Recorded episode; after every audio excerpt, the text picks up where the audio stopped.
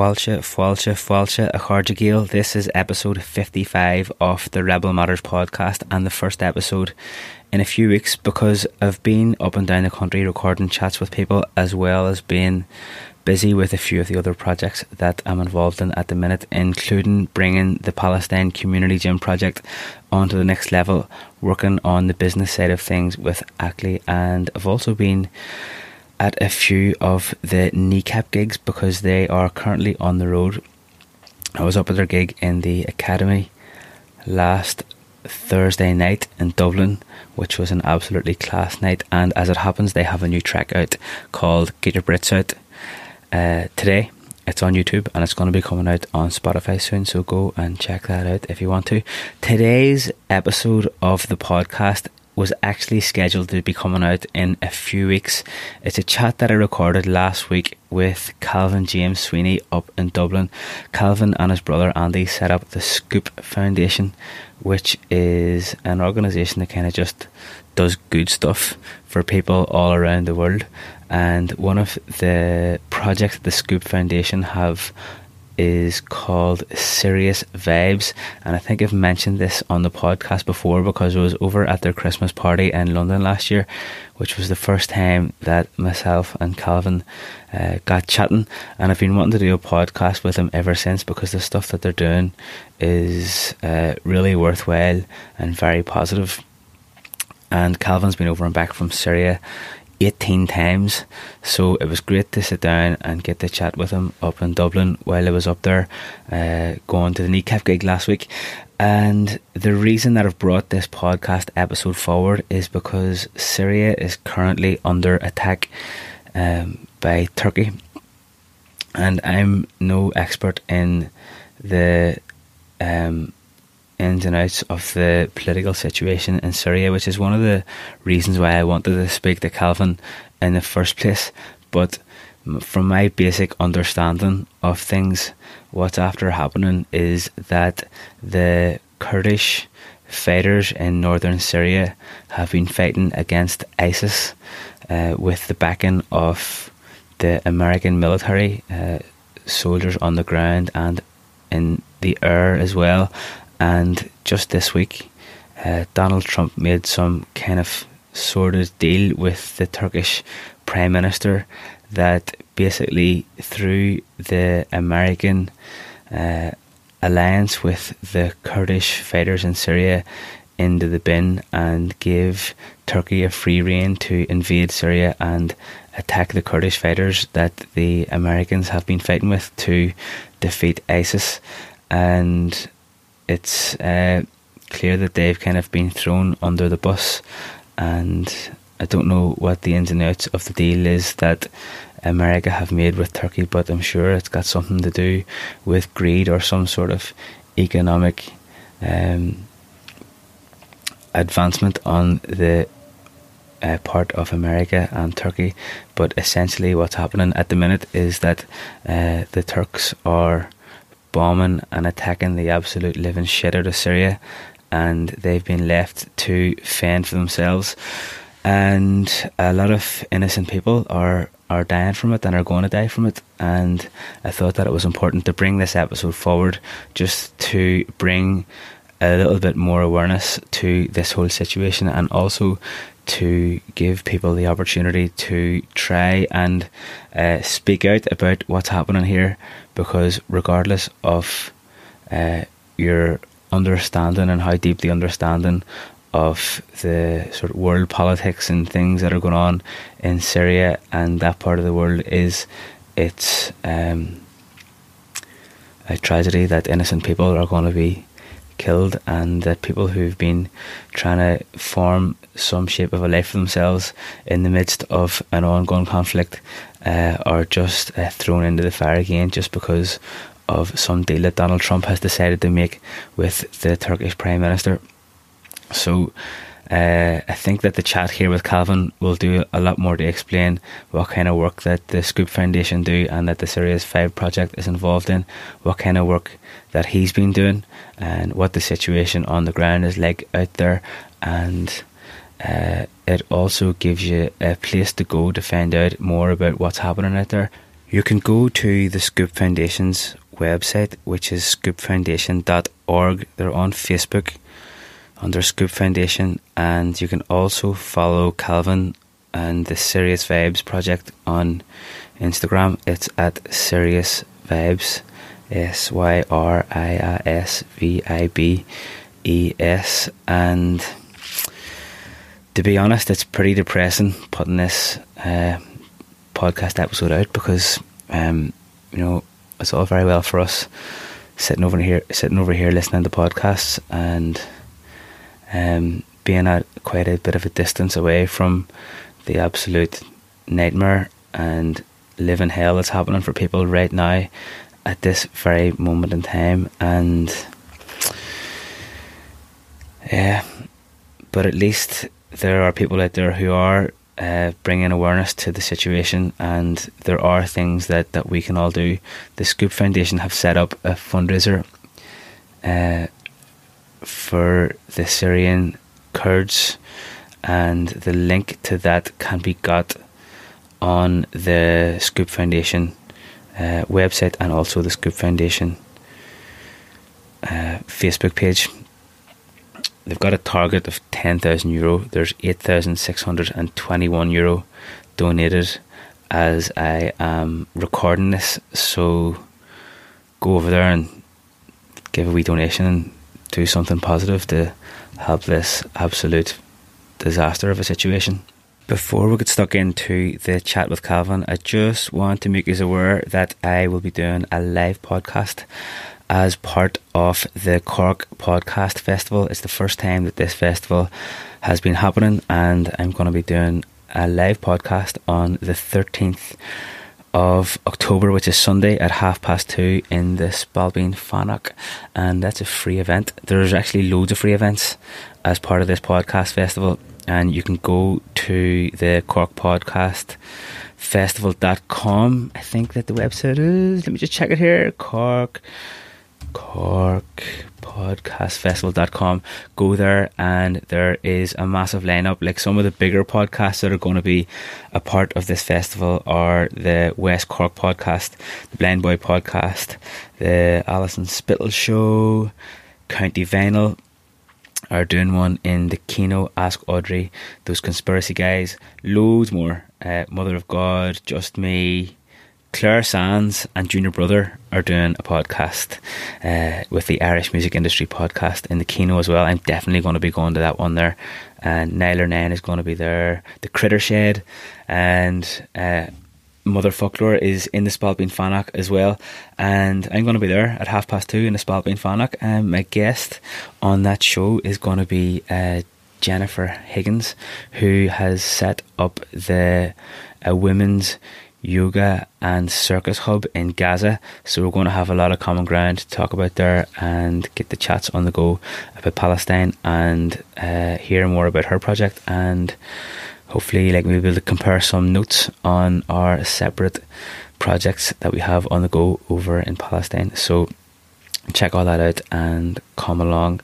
And just as a final little thing before we get stuck into the chat with Calvin, thanks a million to everyone who's been supporting the podcast on Patreon. If you want to do that yourself, then you can go to patreon.com and find the Rebel Matters podcast, or you can just go to rebelmatters.ie and the link is there where you can become a monthly patron to the Rebel Matters podcast and help cover the cost of the production of these wee episodes. And also, thanks a million to everybody who's been messaging into the uh, Instagram page, which is the main sort of social media that I'm using for the Rebel Matters podcast. Uh, a few people have been messaging in to find out when the next episode is going to be coming out, and this is it. There's going to be an episode for the next three or four weeks for sure. Also, I'm going to try and keep the weekly podcasts on the go. It just becomes a little bit of a time pressure to uh, make sure that I get one out every single week when the other projects that we're involved in uh, kind of become really time demanding. But I've got a good few episodes in hand at the minute, so there should be an episode coming out every week for the foreseeable. Anyway, and thanks a million to everyone who's been listening. So let's get stuck into this chat with um, Calvin. And as usual, as I've been doing for the last few episodes, there is after the outro music at the end of the episode a little bit of uh, bedtime story time. Uh, I'm going to be reading another part of that Roald Dahl's Boyhood Stories book. So tune in, uh, stay tuned in after the outro music is on, and if you want to listen to that, and then you can just sit back and chill out for a few minutes while I read you a bit of a Roald Dahl book. Uh, but let's get stuck into this chat with uh, Calvin James Sweeney. Tell me so much about Serious Vibes and where it came from. Uh, well, Serious Vibes is a campaign of the Scoop Foundation, which is a charity my brother set up 10 years ago. Um, and I had always been part time with the Scoop because I was in a social care background myself. And yeah, just when the war happened in Syria, because I'd been to Syria and Iraq before, and I'd been to the territories where the Islamic State hit hardest, you know. So um, kind of stuck in my craw, and you know, I couldn't sleep at night thinking what happened to the people over there. So yeah, I guess I had a bit of a quarter life crisis as well. I wasn't happy in my life. I wasn't happy in my work.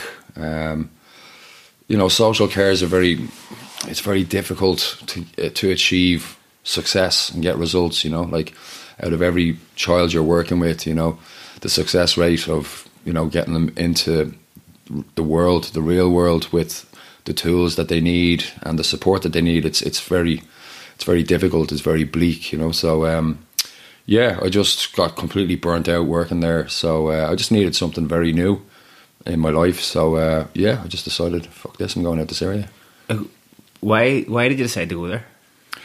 Yeah, well, just um, just couldn't sleep at night thinking, you know, I met some great people when I was out there, you know, because a lot of people, when they think Syria, Iraq, you know, they immediately think this dodgy desert, you know, but uh, no, I I had, really, really good times out there. Uh, people are great. And yeah, I just couldn't, you know, sleep at night thinking what these people were going through. So, uh, so yeah, I got in, I got in touch with a Kurdish militia called the YPG, and they were taking in Western fighters at the time um, you know, lads, ex-military lads, anarchists from all over the world. So I got in touch on Facebook, and yeah, just said, look, I've I come from a health background, and uh, I have ten years experience. I can drive, uh, I can I can administer drugs. You know, um, so what do you reckon? So the guys are like, yeah, stall it. So uh, get a one way flight to the city in Iraq. Call this number when you get here, and we'll look after you. So yeah, that's what I did. And one of the questions I was going to ask you was about the something you just touched on a second ago about the kind of preconceptions that people have about Syria yeah. and Iraq. And I wanted to ask you first of all, like, where does that preconception come from, and how did you end up with a, a different point of view? Um, well, I don't know, you know, because like the, the, the wars are happening in these places, so I think I guess it's like the word anarchy. When you, you know, a lot of people when the word when they hear the word anarchy, they think of you know people with balaclavas on, chucking petrol bombs at government buildings, and you know, but anarchy's not like that at all, you know. So yeah, I think it's just media, you know, fear mongering, you know, because I think you know in the Middle East, the people that are causing most problems for the Middle East and from the Middle East would be you know the Emirati, Saudi Arabia, these countries, you know, that we should be looking at, not Yemen, Iraq, and Syria. You know, these countries they're like victim countries, so so yeah, I don't know, you know, why, why people would think that, you know, but uh, but no, they're they're really great people, very welcoming people, and uh, yeah. See, as far as you can understand it, or like based on your own understanding, is it possible to break down the political situation in Syria? Um, it's very difficult because uh, I was there for seven months in in 2016, and again, it was very hard for us to follow what was going on on the ground. You know, like I was in Aleppo county. So if you could imagine Aleppo city would have been like Dublin city, I would have been in the Portmarnock end of it, you know, and still we didn't have a clue what was going on in Aleppo. And I remember there was uh, an airstrike assault by the, the government on the Kurds in a town called Hasaka. And I was lucky because I was in Hasaka the day before. We were transporting prisoners from the front, and uh, all the acute uh, cases had to go there.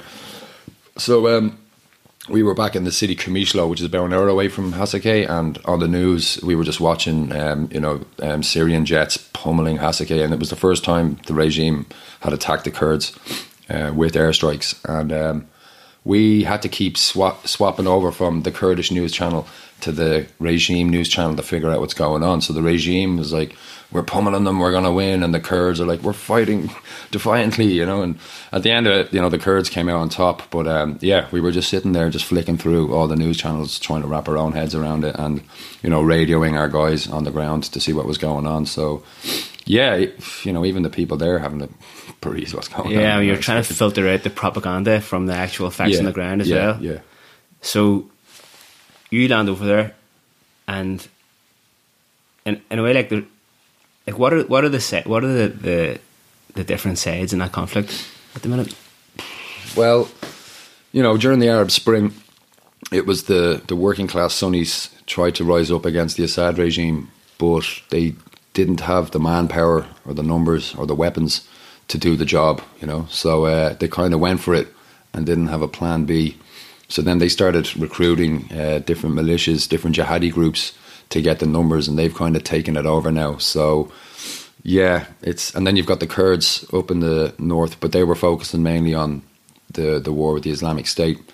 So yeah, with the with the rebels, I don't know. I think there's probably about eighty different factions tied to the rebels. Then you have the the regime who are backed by Iran and Russia, and um, yeah, and the Kurds. So it's yeah, it's, it's complicated, like isn't it? Yeah, And like yeah. see the way we've been involved in like helping to um, establish some some things over in Palestine over the last number of years. Like I think that one of the things that made it so easy for me to connect with that that kind of political situation over there was that it, even though any like political war like that is complicated, Mm. but at the same time, it's kind of like you go back to 1948 and Israel didn't exist and they started taking over land and then Yeah. now they're displacing Palestinians and Yeah. it's quite like not easy to explain, but you can see a fairly straightforward timeline of how things happen and Yeah. which side is like uh, being uh, oppressed and which side is the oppressor Yeah. in that way. But anytime I've tried to kind of get my head around what's happening in Syria, seems and maybe it's because I'm not able to filter the propaganda from what's actually happening, which is why one of the reasons I was so interested to be doing this podcast with you. But like, so Syria was sitting there as a country governing itself at some stage, and then the shit absolutely hit the fan. Like, is it? Is well, there's there's loads of different. Uh, I don't know. Like uh, a lot of people are saying that it's to do with a pipeline that Qatar was it Qatar wanted to put through Iraq and Syria to Europe, and Assad wasn't having any of it. So that's another uh, thing preconception that people think that that's why the war started.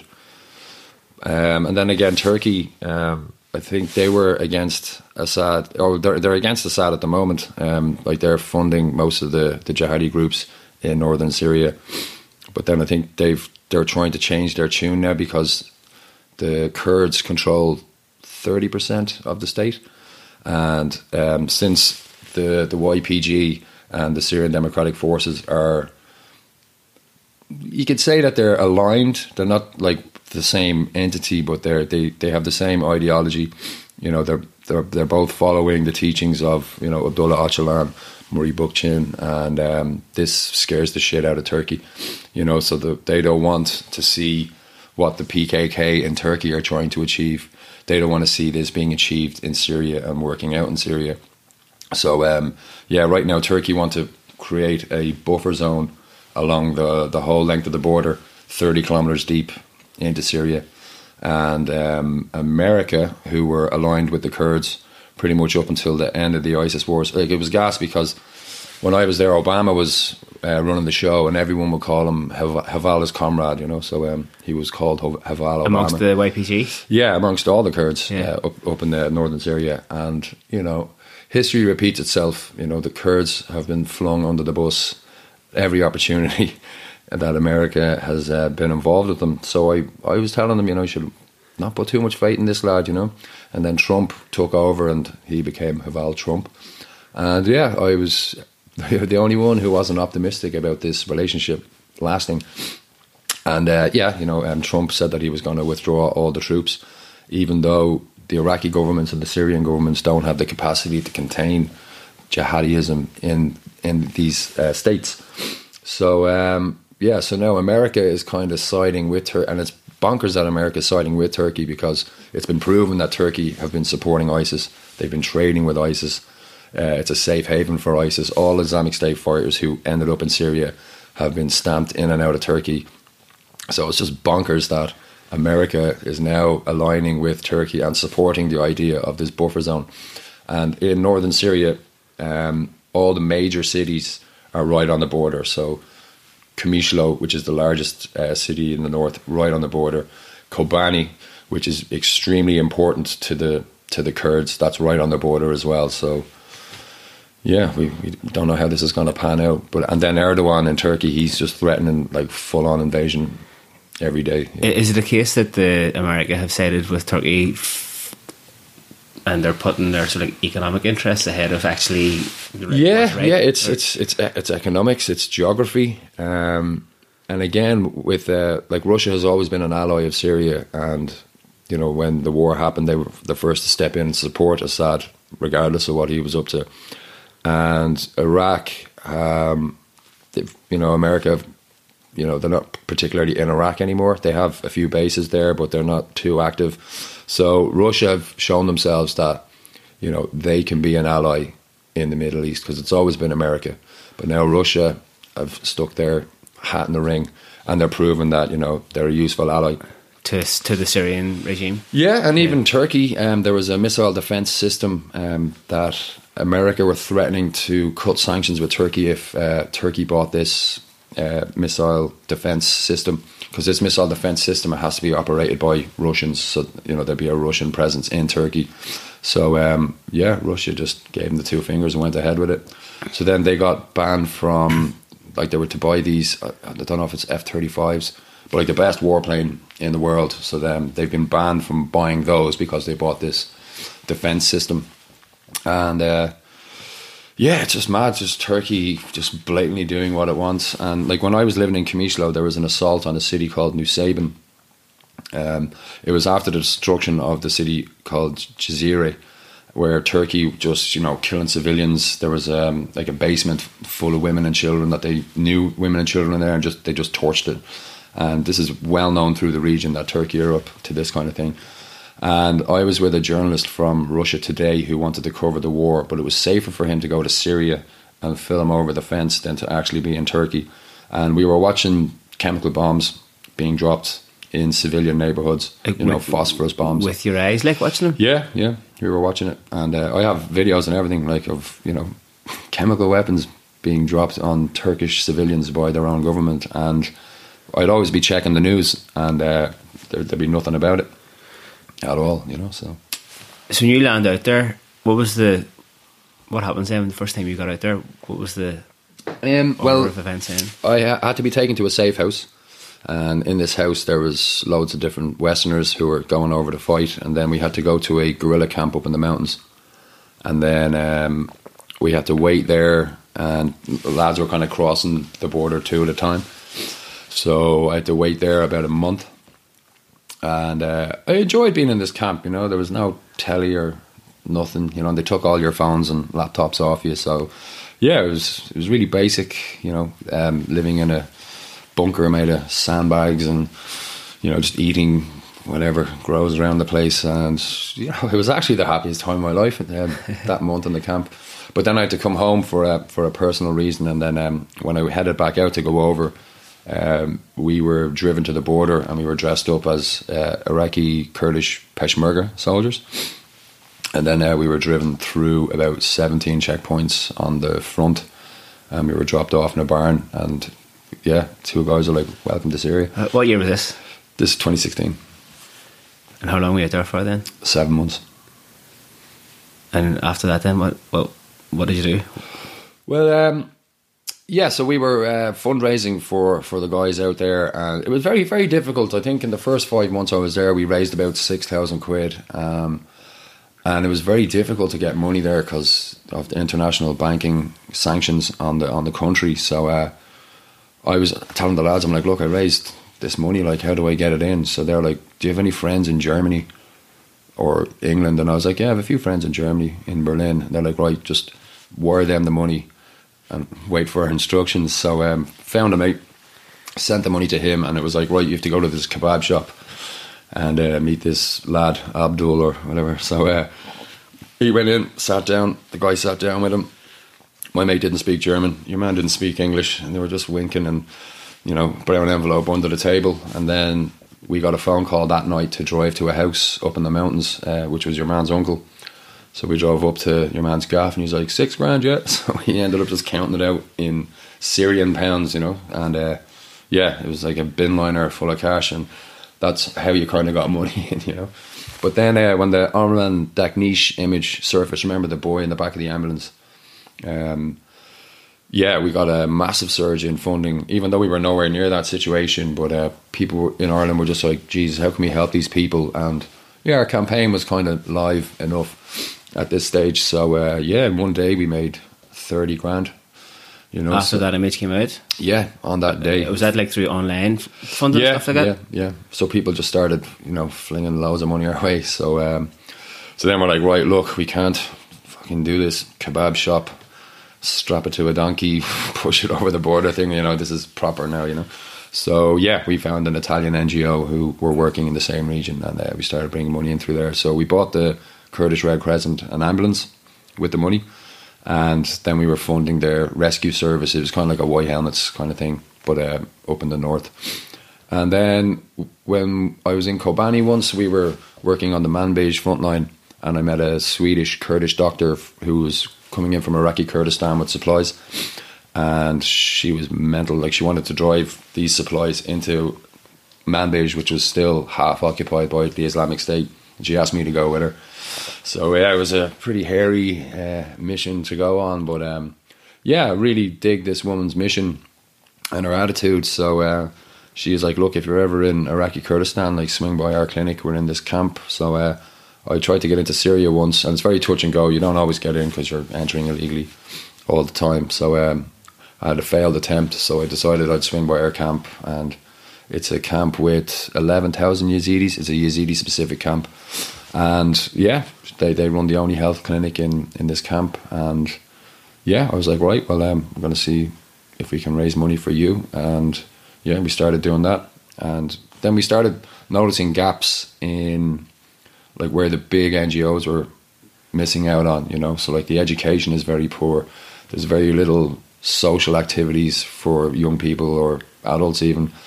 Um, and then again, like the Yazidi, if, if you're not aware of who they are, like they they're an ethno-religious minority from Sinjar. There's about a million of them, and the Islamic State view them as devil worshippers. So when they started rolling across Iraq, they hit the Yazidi the hardest. So they stormed Sinjar, killed five thousand men and boys, kidnapped seven thousand women and children, three thousand of which are still missing today. And um, as the war raged on, um, these girls and children were coming back to the camps. You know, they were getting liberated, or they were escaping, or their families were negotiating ransoms. Um, and when they were coming back, you know, they were reunited with what, was left of their family. And then it's like, right, there you go. Here's your tent. Here's your food stamps, and good luck to you. You know, so no one was addressing their psychological needs.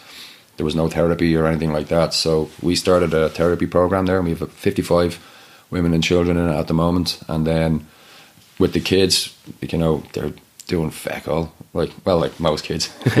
but um, you know, th- th- there's no real programs in place for them. So we started an art program last November, and uh, yeah, like you can see that that's some of the work there behind you. And um, we're going to be touring. Is that from over there? Yeah, yeah, So some of these kids have never drawn in their lives, you know. And um, I took street artist from Dublin, Shane Sutton, over, and the guy's just a machine, and he's amazing because like he he teaches or he's taught prisoners and different uh, groups here, and he's a filmmaker, classical oil painter, toy designer. Like the guy's just perfect. He's an all rounder. So uh, yeah, the kids really engaged well with him, and you know we're asking the kids what do they want to do, what do they want to learn, and IT was uh, was uh, one of the big answers there because uh, the educational system in Iraq it's very academic. It's not very practical. So you can go from uh, like play school to a master's without ever opening a laptop. You know, so.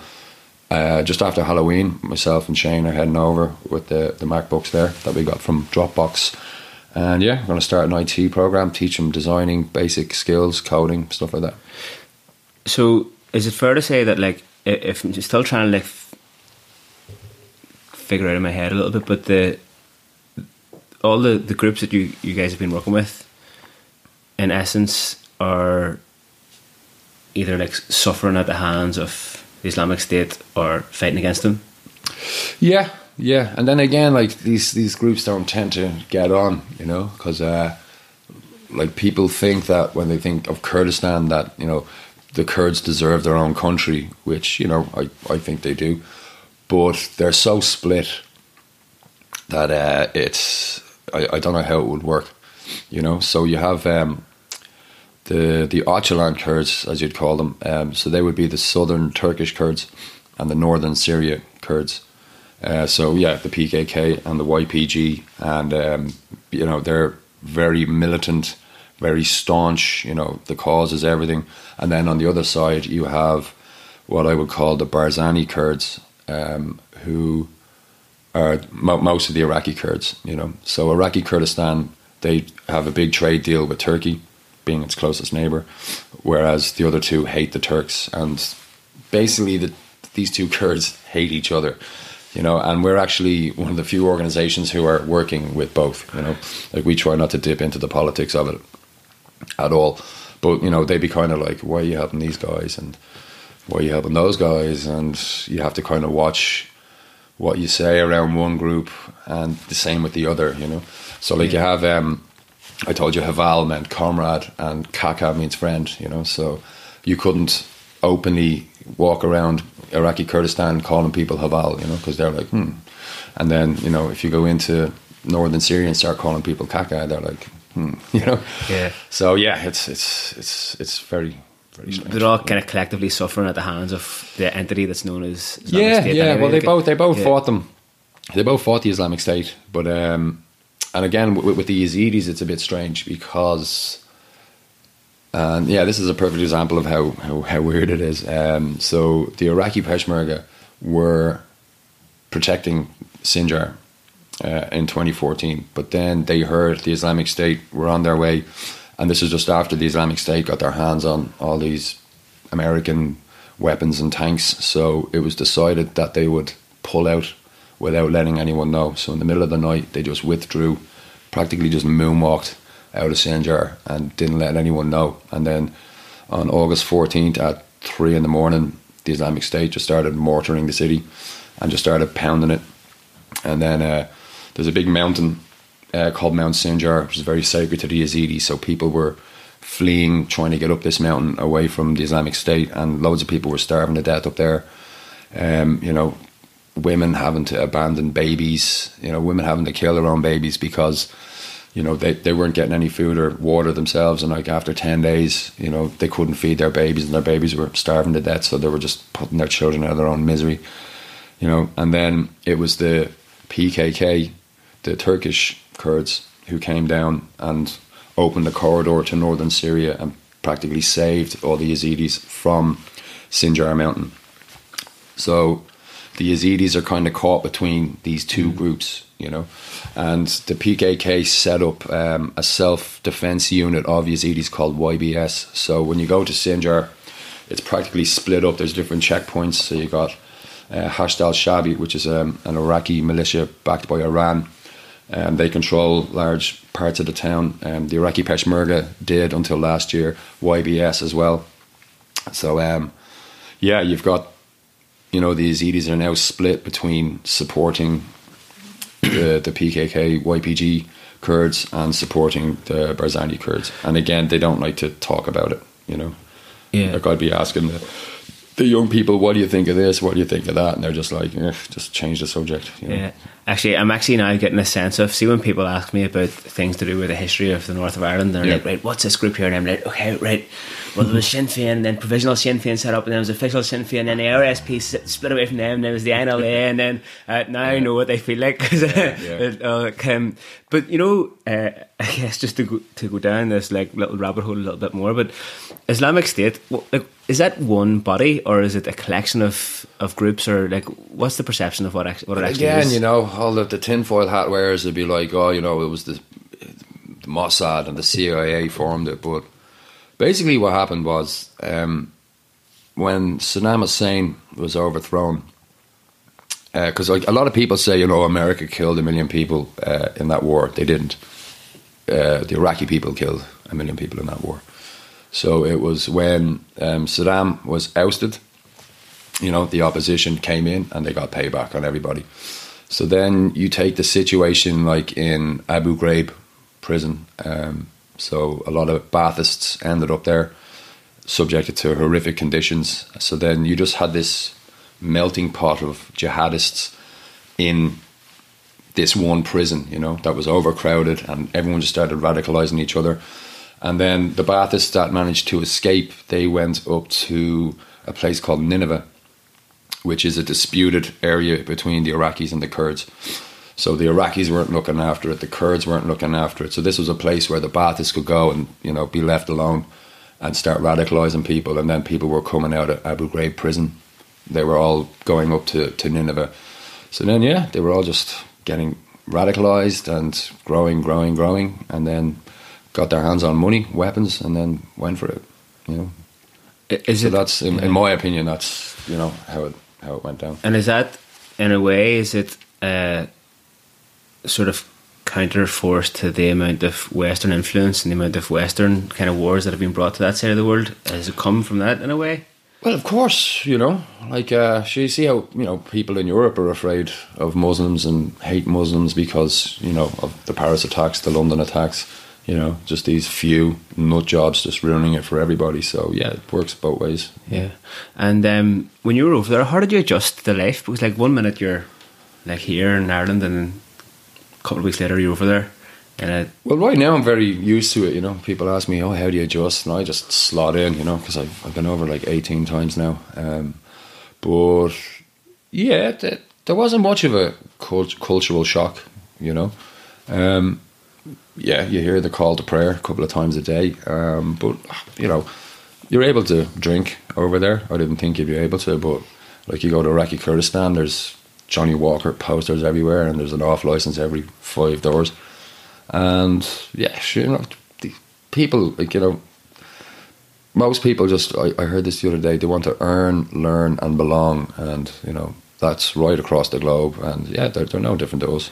whenever you came back the first time, was there a bit of an adjustment period, or I mean, I even remember the first time I was out in Palestine and it wasn't, uh, it wasn't situated anywhere where there was, you know, like active like conflict there, where people were um, fighting against each other like physically at that time. But I remember the, even the couple of weeks I spent there when I came back and I was sitting down in Cork. I thought, right, back on Saturday, take Sunday off, go back to work on Monday. Yeah. and it just wasn't able to function for a few weeks because it was Right. just e- everything had just settled in. When you're over there, you're like going around and meet different people, going from place to place, just trying to take everything in. But then when I got back, the sitting, I remember the minute I was sitting in my bedroom, just sitting on an armchair, I'm like, what the fuck? I was like, it all just started sinking in. Did you have that kind of an experience when you came back? Uh, yeah, like so when I when I find it because it took me two months to get out because um, I'd signed up for six months and then it got really hairy and uh, like I'd been declared missing because I was uh, out of the loop for two weeks, so everyone thought I'd been kidnapped. And then there was a massive suicide bombing in the city where I lived, and I was on RT News reporting from it. And my family, God love them, were watching it. So they're like, "Jesus, get out of there, will you?" So I was like, "Right, I think I've done enough." I'm gonna try and get out of here. So went back to the lads, and uh, my boss took me back to the the YPG lads who got me in. They're like, right, uh, your man wants to go home, and the dude's like, uh, when did you get here? And I was like, four months ago. He's like, well, you've six months, don't you? I was like, yeah. He's like, I'll see you in two months then. I was like, fuck, you know. And then it just got fucking really hairy out, like mental hairy after that.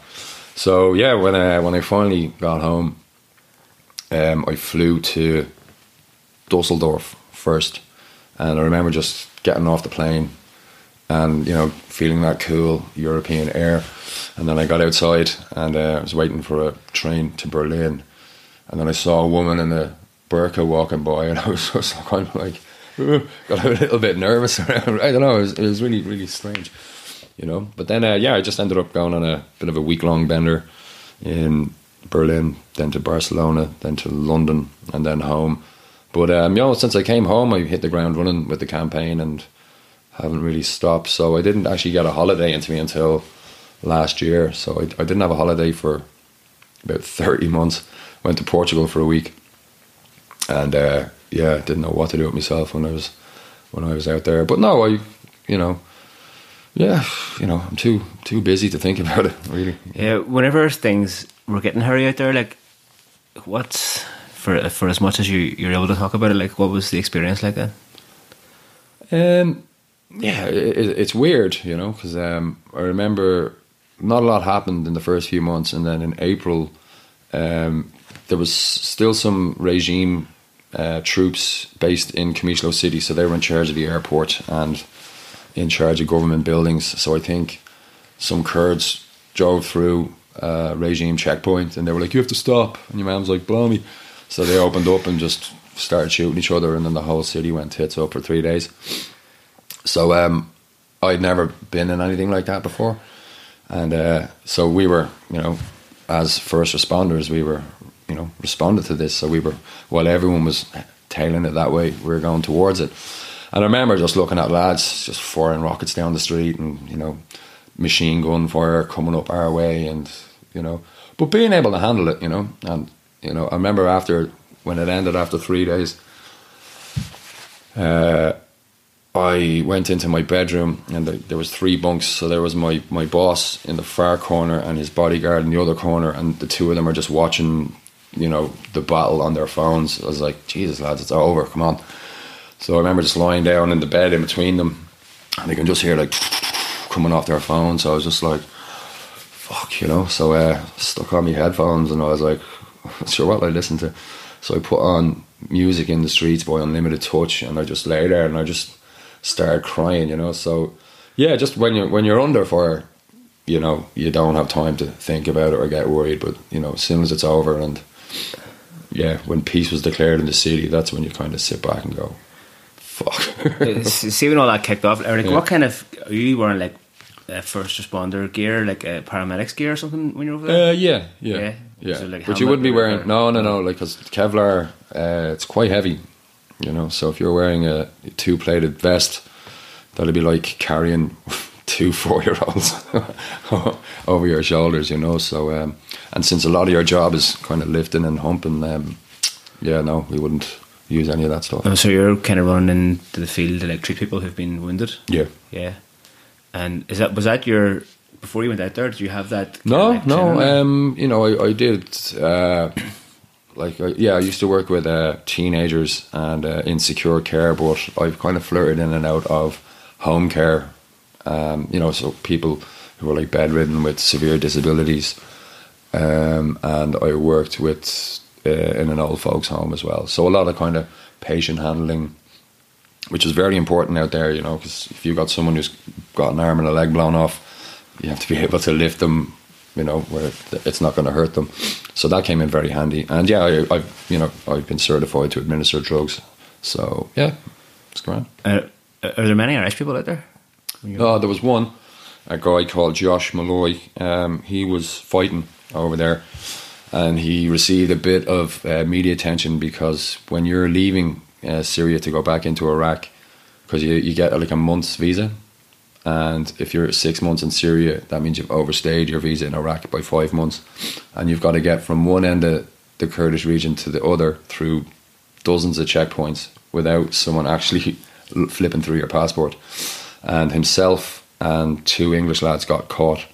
So they were arrested and they were locked up for two or three weeks.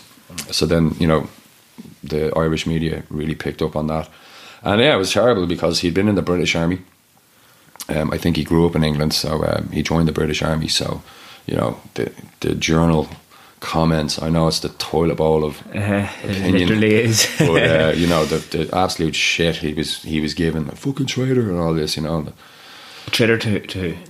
The, oh, he, he, oh, fuck him, let him rot over there and all this. You know, it was really bananas yeah. that people were reacting this way to, to him being over there. But no, he was a great guy, and he did. Uh, he did two tours over there. So when I was coming in, he was on his way out, and that's that's when he got caught, you know. But um, yeah, no, there's been a couple of other Irish lads out, all fighting. Um, there's been no one um, in a civilian or a medical capacity. So there was a guy from Cork, um, and there was a dude who was in the Irish Army who took uh, a career break and went over, and uh, I think he was in trouble when he got back. You know, so. Uh, so yeah, they, they were the only kind of Irish lads. Have you received any negative attention for, for the work that you've been doing out there? Me, yeah. Well, you get the odd trolling, kind of. You know, what, what about the homeless and all that? And you know, you're usually getting this off people who do nothing for nobody. You know, so uh, yeah. I remember one guy was just he went onto me Instagram and then just every photo he was like wanker, fucking meh, meh, meh. and it's like, well, what are you doing? I'd love to kind of help you in what you're doing for people. So what are you doing? You know, tumbleweed. You know. Yeah. So yeah, you're always gonna get the the Gemma O'Doherty fucking spanners, you know. Yeah. Uh, so what, what's what's the crack at the minute? Like, what are you doing? What are you working on? Well, yeah, we, well, we've got a lot of events coming up. Um, we have one tomorrow. It's our annual donor meeting. So anyone who's a regular donor, we kind of invite them. It's in third space in Smithfield, and you know, a few drinks, bit of food. Kind of tell them what we've done the last twelve years, where we're at now, what we plan for the next twelve years, twelve months. Sorry, and we have our tenth birthday in Lost Lane on October twenty sixth. And then we're doing a gig in the Well on the 23rd, and then our Christmas party in the Big Romance on the 20th of December. And we're putting out an album as well. So, because like we basically raise all our money through events.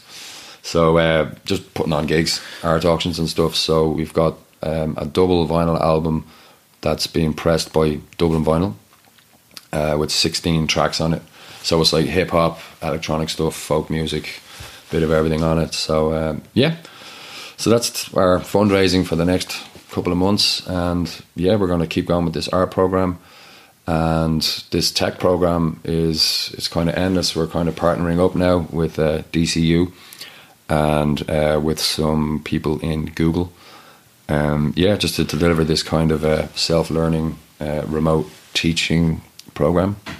So yeah, That's where we're at now. one thing that I was at the Christmas party last year over in London, and uh, uh, one th- that was the first kind of like time that I've kind of like um, I came across what you guys were doing. But one thing that struck me ever since then is that like a lot of the, the fundraising is it's based around like art, basically, isn't it? Like, Yeah, uh, yeah. and like uh, different forms of like paintings, music. Yeah, yeah. You know, like like we've had so many amazing artists. You know, like I remember we did a comedy gig. Uh, Emmet Kirwan did his first uh, first stint at stand up at it. He was, he was pretty gas. And then um, we had Foil Arms and Hog play to a room of about forty people.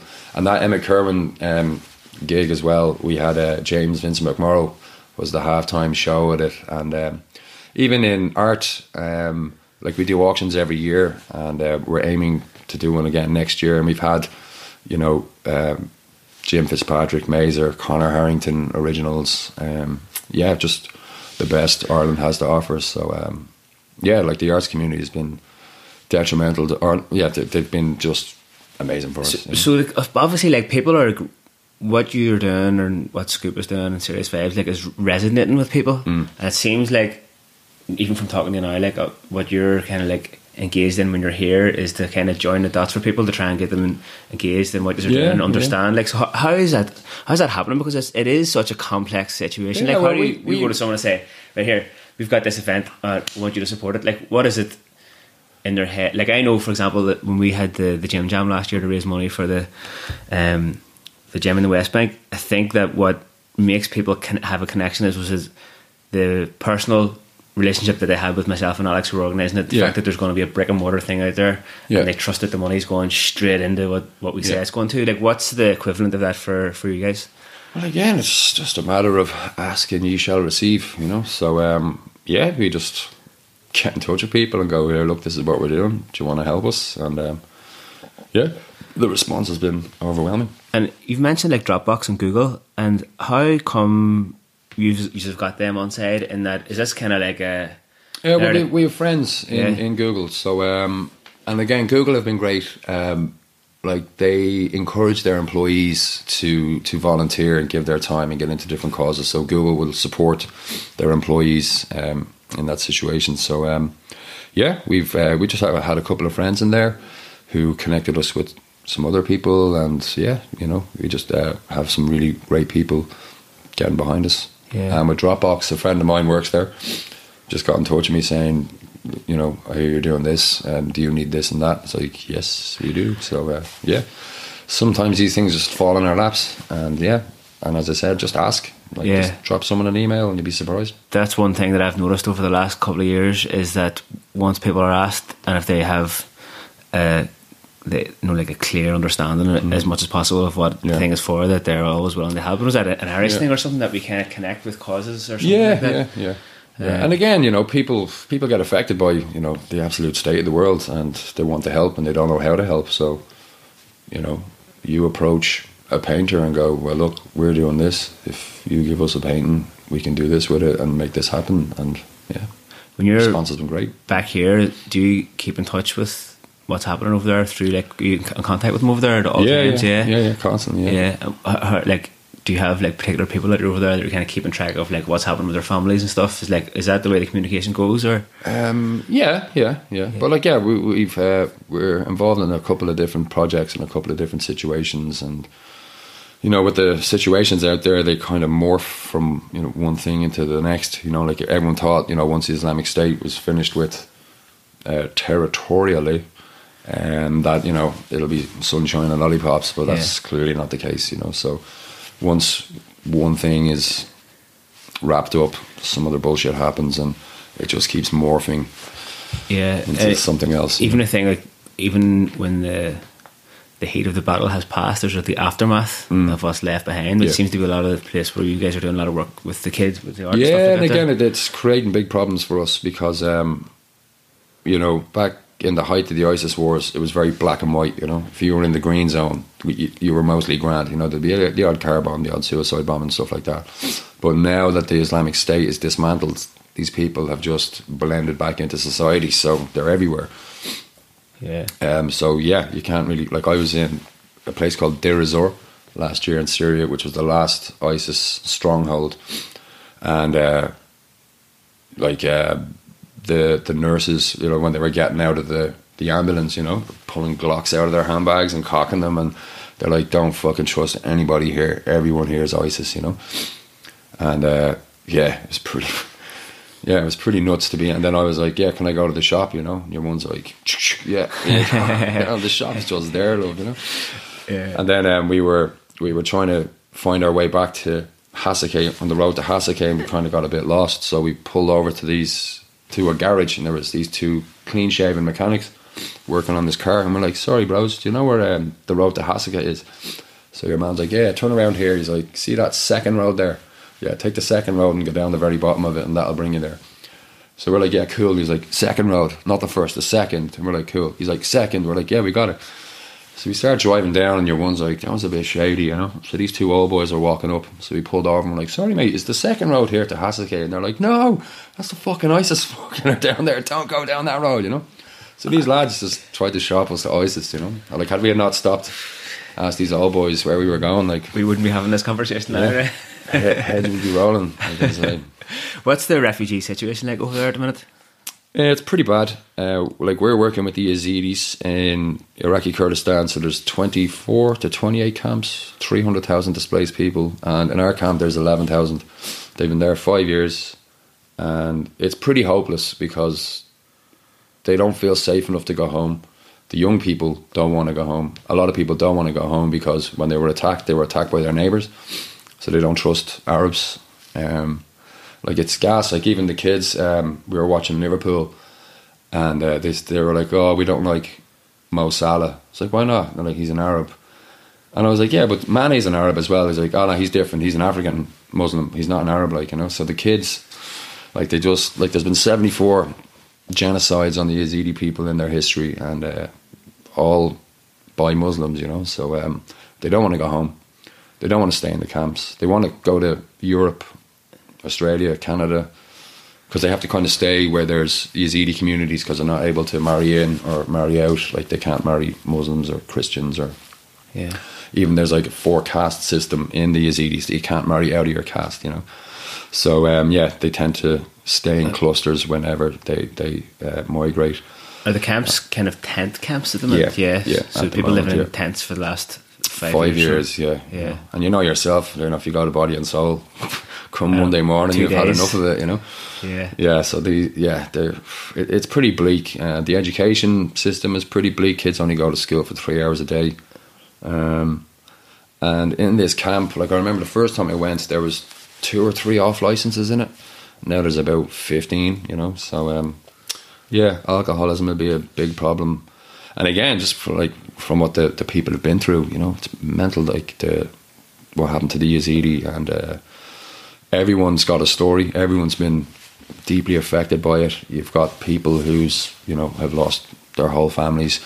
Uh, they don't know where their children are, their mothers are. You know, so um, yeah, it's it's it's pretty. Who runs pretty those tough. camps? Like who's in charge Uh, of the? UN, UNHCR. Yeah. So is is the plan for them as much as you can have a plan in that situation to be able to help people to go home again, or is it they're established? Well, they're trying to put pressure on them, but um, I, I was supposed to visit Sinjar there because we were going to um, build a maternity clinic there. So we did a big fundraiser there. Um, the last art auction we did, and so we got permission to go there. And then the day before we went, ten suicide bombers rolled through the city. So four managed to detonate themselves, three were killed, and then there's three still at large. So there's a sleeper cell, alive and well, in Sinjar at the moment. You know, so uh, our permission got revoked, and there's been you know sporadic clashes not far from Sinjar. There's been abductions not far um, as well. So um, you know, it's, it's definitely not safe for them to go home, and you know they don't. Yeah, they don't feel safe enough to go there. So has there been any period in time when you've been out there and you're just like, "Fuck, what am I doing out here? Like, I'm going to die." Like, what was I thinking? Um, yeah, but like you know, you put your, your, your faith in, in the team around you. You know, these lads know what they're doing. They've been at it long enough. But uh, the closest I came to getting killed was actually at a funeral. uh, so they they do mass funerals for the fighters. You know, so I think it was about eight guys having this funeral together. So uh, you know, all the, the women, the wailers, you know, the criers, so they're all doing the la, all this, and then uh, all the lads were just spraying AK forty sevens into the sky. So there was this young lad, he was about 18, you know, this YPG lad, and he had it in one arm, you know. So he's like, yeah, Bijî Kurdistan, and then he starts firing his gun, but his arm is getting lower and lower and lower. So he ends up like nearly putting one through my head. Like he put one, it missed my head by about four inches, you know. So I managed to slap the gun out of his hand. I'm like, what the fuck are you doing? He's like, oh, sorry. I was like, you fucking four inches, mate, from my fucking head. You know. so, um, Shit. yeah, but then there was another time there was a car bomb um, targeting a regime checkpoint, and it was weird because we were the first people to respond to it because they have their own rescue teams, but we were the closest one. So um, we were in this hospital, but um, I was a bit useless because it got really busy. There was about fifteen patients, but then the whole fucking Syrian army showed up and they were running around. There was blood everywhere. People are slipping all over the place. So I was like, and like I don't speak Arabic at all. You know, I have a bit of Kurdish, but no Arabic. So I'm like, I'm I'm just a spare here. So I'll go out and have a fag. So I went out and had a smoke, and uh, there's about ten people outside, and two Dushka guns were set up. These are anti-aircraft guns that you strap onto the back of a Toyota pickup, and a very effective weapon. You know, used for shooting down planes, but you can shoot it down the street. You know, so um, I'm just chatting with this lad, and we're having a smoke, and we hear this kind of, you know, we're like, what the fuck is that? You know, and I look behind me, and there's a van here, and there's just holes popping in it. You know. And then we look down the street, and there's a fucking dude about 100 metres away spraying an M16 at us, going, Allah know? So we all started fucking running into the into the hospital, but it's got one of those giant double doors with the small little door in the middle. So it was only this tiny little door that one person fit through. So we're all trying to wedge into it, you know, but still being courteous, you know, ladies first, you know. And then one of the lads pointed this Dushka anti-aircraft thing at your man and cracked one off, put a hole in him the size of a dinner plate, and um, yeah, so that, that was a bit fucked as well, you know. See on that there, where where do the the Kurds get their uh, their weapons from? That's a good question. Um, uh, America would have supplied the Iraqi Kurds anyway, you know. Um, but yeah, the Syrian Kurds, I'm not so sure because, um, yeah, you're never more than four inches away from an AK 47 in northern Syria. So yeah, I was actually just thinking that So myself. the AK forty sevens have to come from Russia, do they? Eventually, like, at some well, stage, yeah, but like they, they'd be all like Polish, Chinese, Czech, you know, all the former bloc countries. Um, but yeah, it's uh, Russian weapons, you know. Um, so the sniper rifle will be the Dragunov, and the RPGs will be all everything's Russian. Yeah, Yeah. heavy machine guns, Bixies, and stuff like that. Yeah, all Russian. When are you heading back out there? In four weeks, but I've, um, yeah, I might be going to Syria. I have to maybe look at an orphanage over there. Um, but yeah, we're just going back to focus on this um, tech program, get that up and running. It seems like you have a lot of different areas on the go, like with the technology and Yeah, yeah. art. And like, um, how do you keep control of it? Is like someone like sitting there going, right, this on this trip, this is what we're doing. Or is that you? You're like, yeah, it's me. Yeah. yeah. Well, no, like our, our team is kind of expanded because it's just myself and my brother, and it's again for two lads who aren't getting any government funding. It's it's really hard because like we're trying to you know come up with these projects, deliver these programs, um, and then we're back here doing all the administration stuff for the charity regulators. We're trying to you know keep our social media going. Um, yeah, organizing the events, which you know, there's so much work goes into all of that. Yeah, so we're pretty burnt out at this moment in time. so on the you scoop know. team, like, who, how many people are there? Well, we have two uh, ladies have just uh, gotten in touch with us, uh, Karen and Rebecca, and um, they're fantastic. You know, so they're just volunteering their time with us, and they're just absolute machines. And we're very grateful for them. And we've now got a couple of interns starting, and then we're um, linking in with TUD um, to do um, our social media for us as well. So, yeah, I think just in the last couple of weeks, we've managed to go from just myself and my brother um, and a couple of volunteers who dig out at events. So yeah, we've got about ten to fourteen people kind of coming on board now, all on a voluntary basis. So um, yeah, we're just delighted that this is happening. And And see, I suppose as far as anyone can sort of look into the future, but what are, is there a possible positive outcome at the end of all this, or how's it going to finish, or what's going to happen, like, or possibly happen? I don't know. I was at a talk in UCD, and it was a woman. What was her name? Margaret Wheatley, I think. Um, and yeah, she was just like, hope is such a bullshit word, you know, because like just everything that's happening, it's so chaotic, and you know, all you can do is your best and stay true to your own mission. So what my mission is is to you know enable these young people to kind of help them help themselves um, teach them something new. Um, yeah, and it's it's a difficult mission to deliver, but yeah, that's kind of how I can sleep at night because I know that I'm doing my best despite all the madness and everything that's out of my power. You know, just stay true to your own mission and keep going. Mm, well, that's probably a good place to, to start wrapping it up. And like, I suppose that's kind of like a an interesting answer to that question because I think sometimes we're inclined to be like, oh well, you know, like next this time next year, like should be sweet, we, that'll be it then. And that's kind of like an unrealistic way of, and in a way, it's kind of a version of like just sticking your head in the sand and be like, oh no, I'm not going to do anything there because it's going to play itself out. Yeah. This time next year, it'll be sweet anyway. So there's Yeah. no point in putting my efforts into it. Yeah, well, like we're not expecting anyone to leave these camps anytime soon. Um, you know, because Sinjar, since since the Yazidis are an ethno-religious minority, they don't have any political sway in Iraq. They're not really represented in parliament. You know, so when Mosul was liberated, Mosul was the largest, you know, uh, Sunni majority city in the north. The place got as pummeled as Sinjar, but as soon as it was liberated, you know, billions were assigned to it in uh, reconstruction and development, whereas Sinjar, five years, place is still in bits, you know. So, um, yeah, so even if the camps miraculously did close down and people did get to move back to Sinjar, it's a total tear down, rebuilding job, you know. So we'll just continue down in Sinjar once, you know, if they ever get out of the camps. it's kind of a side question, um, but just listening to you talk over the last hour or so, you've clearly like put your whole everything into this project. Like, so Mm. is like, do you still have a personal life, or like, how do you look at? Is there you doing Yeah, anything for yourself? And Yeah, well, I'm terribly single.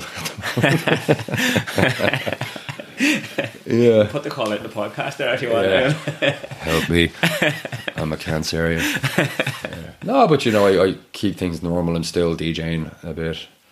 Uh, more so for financial reasons, but um, but yeah, no, I'm you know I still have a good life. I told you as well. I started fencing there, and I'm kind of loving that, and taking that serious, and I'm trying to get this book written as well. So um, yeah, no, and I have a good good network of friends around me as well. So yeah, I didn't know you were writing a book. When's that going to be coming out? uh, I'm not sure now because again, it's it's a time thing. I'm about halfway there. So basically, it's me saying "fuck my life," I'm going to Syria, and then me going "fucking nice" when I got out of Syria. So yeah, it's like from 2015 to end of 2016. So just this, the whole kind of 18 month period of me deciding to go and me finally getting home. How can people? First of all, how can people become more aware of what's happening in that part of the world? Um, well, sure. We're on Facebook and Instagram, uh, Scoop Foundation, and um, we have our site scoopfoundation.org, and the campaign Serious Vibes, S Y R I A S Vibes, is on Instagram as well. So, yeah, just whenever anything happens, or even my own personal page, you know, just give it a follow. Because yeah, I you know tend to follow it closely and throw my two cents in whenever I can. Here, thanks a million for taking the time Oh, to you. fair play to you for all the work you're doing. Cheers. Good, keep her lit. and uh, class, maybe we'll come back and do another one whenever the book comes out or something. Oh yeah, yeah. More sales, nice. yeah. Here, go on. Cheers.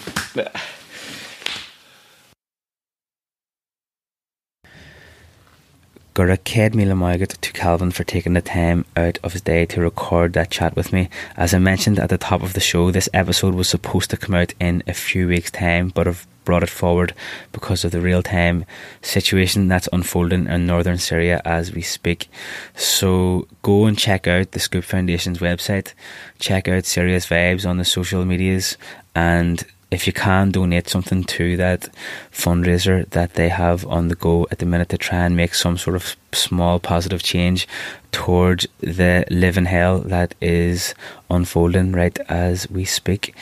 Um, yeah, there's not much else that we can say, but maybe it's a good idea to share this episode around on your own social media to try and raise more awareness about what's happening out there. And I think it can become too easy to become kind of removed from situations like this just because we're not directly affected by it. But the long and the short of it is that innocent people are being killed for no other reason than the fact that Turkey and America have made some sort of uh, deal together that is definitely going to benefit only the two of them. It's going to make the the wealthy wealthier, and it's going to affect the people who are just on the ground going about their day to day lives.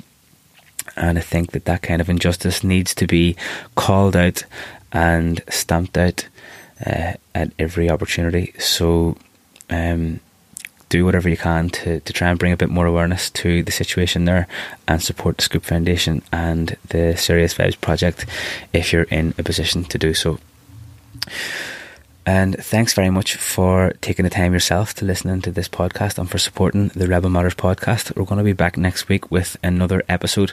And as we have been doing over the last number of weeks, there is a little bit of Roald Dahl coming after the outro music. So stay on tuned in to that if you want a little bit of a kind of bedtime reading and as usual, support the podcast by uh, sharing it on your social media and go to iTunes and give it a wee rating and review. And get in touch if you have any questions. Ach uh, go dtíon cead ar eile a chuir céal cinní féré agus uh, jockey ar lá agus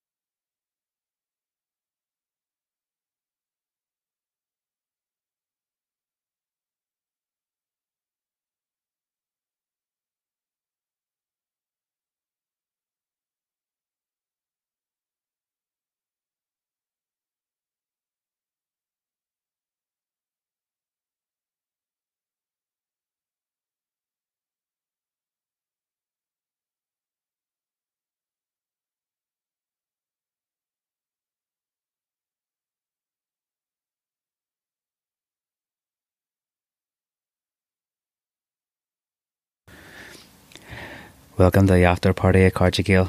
This chapter from the book Boy Tales of Childhood by Roald Dahl is called A Visit to the Doctor. I'm just sitting here with a fresh and warm cup of coffee. Getting ready to do a wee bit of reading for you, and as I've mentioned before, this is the first time that I'm reading this book as well, so we're kind of getting through it together. If you are up for it, just sit back and have a wee listen. I've got a bit of a cold at the minute as well, so I might interrupt a couple of times to do a wee cough, but uh, hopefully that's okay. Anyway, here we go. I have only one unpleasant memory of the summer holidays in Norway, where we, we were in grandparents' house in Oslo, and my mother said to me, We're going to the doctor this afternoon. He wants to have a look at your nose and mouth. I think I was eight at the time. What's wrong with my nose and mouth? I asked. Nothing much, my mother said, but I think you've got adenoids. What are they? I asked her. Don't worry about it, she said. It's nothing. I held my mother's hand as we walked to the doctor's house. It took us half an hour. There was a kind of dentist chair in the surgery, and I was lifted into it. The doctor had a round mirror strapped to his forehead, and he peered up my nose and into my mouth. He then took my mother aside, and they whispered a conversation. I saw my mother looking rather grim, but she nodded. The doctor now put some water to boil in an aluminium mug over a gas flame, and into the boiling water he placed a long, thin, shiny steel instrument. I sat there watching the steam coming off the boiling water. I was not in the least apprehensive. I was too young to realise that something out of the ordinary was going to happen. Then a nurse dressed in white came in. She was carrying a red rubber apron and a curved white enamel bowl. She put the apron over the front of my body and tied it around my neck. It was far too big. Then she held the enamel bowl under my chin. The curve of the bowl fitted perfectly against the curve of my chest. The doctor was bending over me. In his hand he held that long, shiny steel instrument. He held it right in front of my face, and to this day I can still describe it perfectly. It was about the thickness and length of a pencil, and like most pencils, it had a lot of sides to it. Towards the end, the metal became much thinner, and at the very end of the thin bit of metal, there was a tiny blade set at an angle. The blade wasn't more than a centimetre long, very small, very sharp, and very shiny. Open your mouth, the doctor said, speaking Norwegian. I refused. I thought he was going to do something to my teeth, and everything anyone had ever done to my teeth had been painful.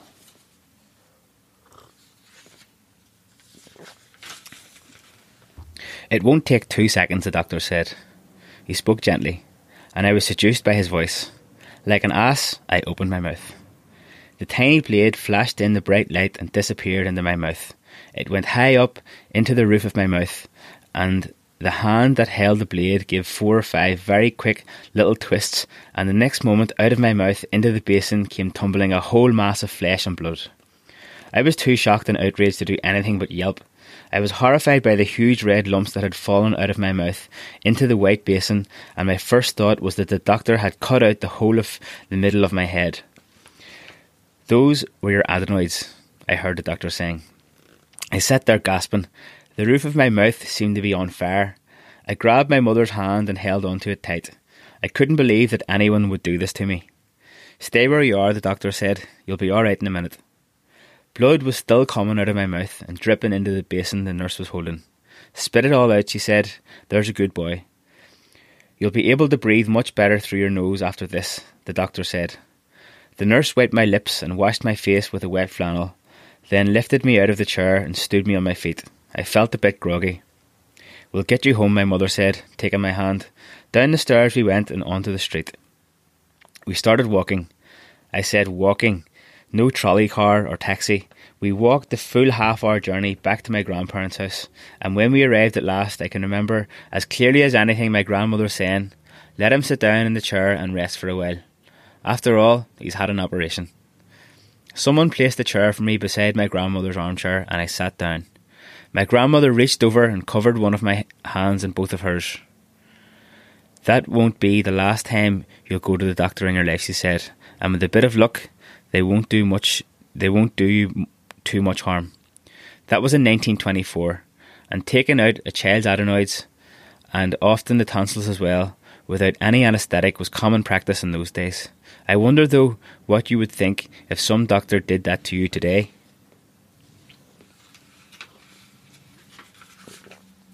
St. Peter's, 1925 to 1929, age 9 to 13. First day. In September 1925, when I was just nine, I set out on the first great adventure of my life boarding school. My mother had chosen for me a prep school in a part of England which was as near as it could possibly be to our home in South Wales, and it was called St Peter's. The first, the full postal address was St Peter's School, Weston, Super Mare, Somerset. Weston Super Weston Super Mare is a slightly seedy seaside resort with a vast sandy beach, a tremendous long pier, an esplanade running along the seafront, a clutter of hotels and boarding houses, and about 10,000 little shops selling buckets and spades and sticks of rocks and ice creams. It lies almost directly across the Bristol Channel from Cardiff, and on a clear day you can stand on the esplanade at Weston and look across the 15 or so miles of water and see the coast of Wales lying pale and milky on the horizon. In those days, the easiest way to travel from Cardiff to Weston Supermar was by boat. The, those boats were beautiful. They were paddle steamers with gigantic swishing paddle wheels on their flanks, and the wheels made the most terrific noise as they sloshed and churned through the water. On the first day of my first term, I set out by taxi in the afternoon with my mother to catch with my mother to catch the paddle steamer from Cardiff Docks to Weston-super-Mare. Every piece of clothing clothing I wore was brand new and had my name on it. I wore black shoes, grey woolen stockings with blue turnovers, grey flannel shorts, a grey shirt, a red tie, a grey flannel blazer, with the blue school crest on the breast pocket and a grey school cap with the same crest just above the peak. Into the taxi that was taking us to the docks went my brand new trunk and my brand new tuck box, and both had R. Dahl printed on them in black.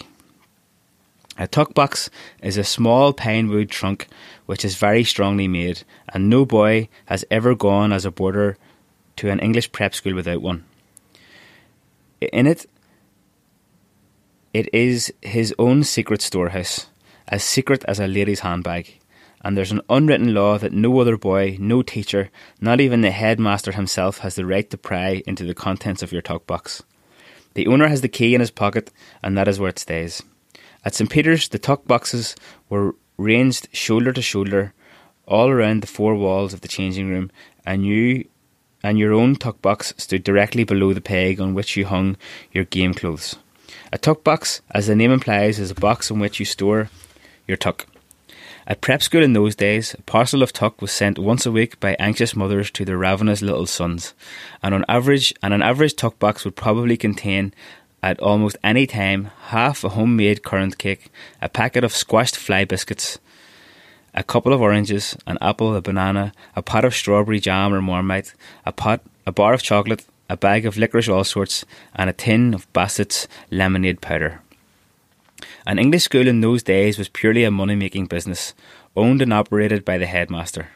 It suited him, therefore, to give the boys as little food as possible himself and to encourage the parents in various cunning ways to feed their offspring by parcel post from home. By all means, my dear Mrs. Dahl, do send your boy some little treats now and again, he would say. Perhaps a few oranges and apples once a week, fruit was very expensive, and a nice currant cake, a large currant cake perhaps, because small boys have large appetites, do they not? Ha ha ha. Yes, yes, as often as you like, more than once a week if you wish. Of course, he'll be getting plenty of food here, the best there is, but it never tastes quite the same as home cooking, does it? I'm sure you wouldn't want him to be the only one who doesn't get a lovely parcel from home every week.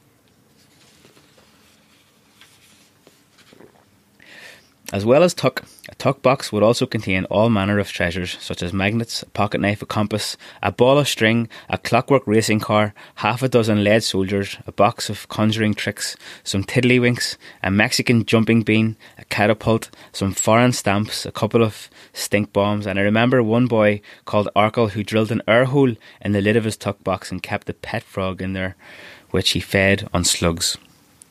So off we set, my mother and I, and my trunk and my tuck box, and we boarded the paddle steamer and went swishing across the Bristol Channel in a shower of spray. I liked that part of it, but I began to grow apprehensive as I disembarked on the pier at Weston-super-Mare and watched my trunk and tuck box being loaded into an English taxi which would drive us to St. Peter's. I had absolutely no idea what was in store for me. I had never spent a single night away from our large family before. St. Peter's was on a hill above the town. It was a long three story stone building that looked rather like a private lunatic asylum, and in front of it lay the playfields with their three football pitches. One third of the building was reserved for the headmaster and his family. The rest of it housed the boys, about 150 of them altogether, if I remember rightly. As we got out of the taxis, I saw the whole driveway a bustle with small boys. As we got out of the taxi, I saw the whole driveway a bustle with small boys and their parents and their trunks and their tuck boxes and a man I took to be the headmaster was swimming around among them, shaking everybody by the hand. I have already told you that all headmasters are giants, and this one was no exception. He advanced upon my mother and shook her by the hand, then he shook me by the hand, and as he did so, he gave me the kind of flashing grin a shark might give to a small fish just before he gobbles it up. One of his front, te- front teeth, I noticed, was edged all the way around with gold, and his hair was slicked down with so much hair cream that it glistened like butter. Right, he said to me, off you go and report to the matron. And to my mother he said briskly, Goodbye, Mrs. Dahl. I shouldn't linger if I were you. We'll look after him. My mother got the message. She kissed me on the cheek and said goodbye and climbed right back into the taxi. The headmaster moved away to another group, and I was left standing there beside my brand new trunk and my brand new tuck box. I began to cry. Writing home. At St. Peter's, Sunday morning was a letter was letter writing time. At nine o'clock, the whole school had to go to their desks and spend one hour writing a letter home to their parents. At 10.15 we put on our caps and coats and formed up outside the school in a long crocodile and marched a couple of miles down to Weston-super-Mare for church, and we didn't get back until lunchtime. Church going never became a habit with me. Letter writing did. Here is the very first letter I wrote from St. Peter's. Dear Mama, I am having a lovely time here. We play football every day here. She something I can't actually read this because it's in handwriting. Will you send my stuff, my stamp album, and quite a lot of toys? The masters are very nice. I've got all my clothes now, and a belt, and ties, and school Jumper, love from boy. From that very first Sunday at St. Peter's until the day my mother died 32 years later, I wrote to her once a week, sometimes more often, whenever I was away from home. I wrote to her every week from St. Peter's, I had to, and every week from my next school, Repton, and every week from Dar es Salaam in East Africa, where I went on my first job after leaving school, and then every week during the war from Kenya and Iraq and Egypt when I was flying with the RAF. My mother, for her part, kept every one of these letters, binding them carefully in neat bundles with green tape. But this was that was her own secret. She never told me she was doing it. In 1967, when she knew she was dying, I was in hospital in Oxford having having a serious operation on my spine, and I was unable to write to her so she had a telephone specially installed beside her bed in order that she might have one last conversation with me. She didn't tell me she was dying, nor did anyone else for that, nor did nor did anyone else for that matter, because I was in a fairly serious condition myself at the time. She simply asked me how I was and hoped I would get better soon, and sent me her love. I had no idea that she would die the next day, but she knew all right, and she wanted to reach out and speak to me for the last time.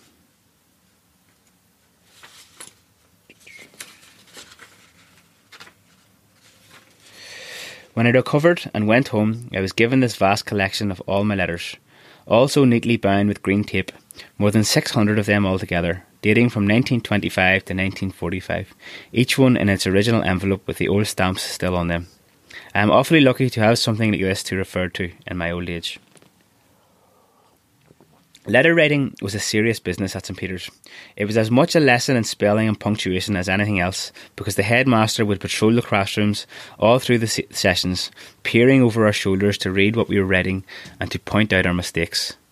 But that, I am quite sure, was not the main reason for his interest. He was there to make sure that we said nothing horrid about his school. There was no way, therefore, that we could ever complain to our parents about anything during term time.